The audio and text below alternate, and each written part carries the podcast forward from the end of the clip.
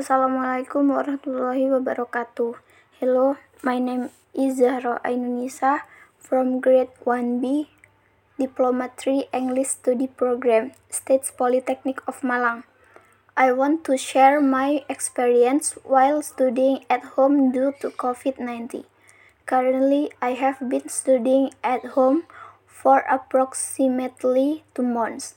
By studying at home so I have more time to study and gather with family. After every study I always help my parents clean the house besides learning lessons. I also learn to clean the house and cook.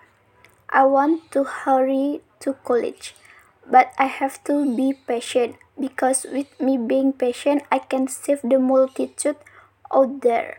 So for those of you who are studying at home just like me. As for the good impact that occurs on online or online learning is as follows. Facilitates educators in delivering lessons, adding to the value of individual independence and matur maturity. As for the negative impact of learning so so it is not collective not too many students understand the subjects conveyed through online or online learning education give more tasks when learning online than when learning in the classroom. Learning is ineffective. Online or online learning also has an impact on student achievement especially on students who are active in classroom learning. In online or online learning, usually the educator or teacher gives the task in the form of a file from Miss Word that is collected by the class leader. In this line, in this online learning also train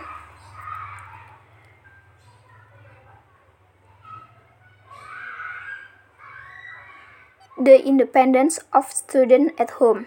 Online learning does provide a variety of learning media such as learning video media connect to YouTube, video conference media, scientific journal media or digitally structured topics.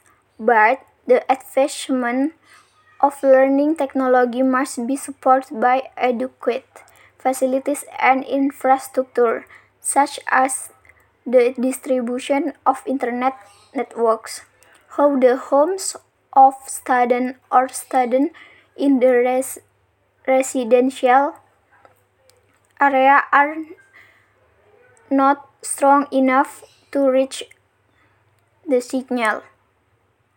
Online learning will work well if the internet access can reach all regions, so that online education can really be enjoyed by various walks of life.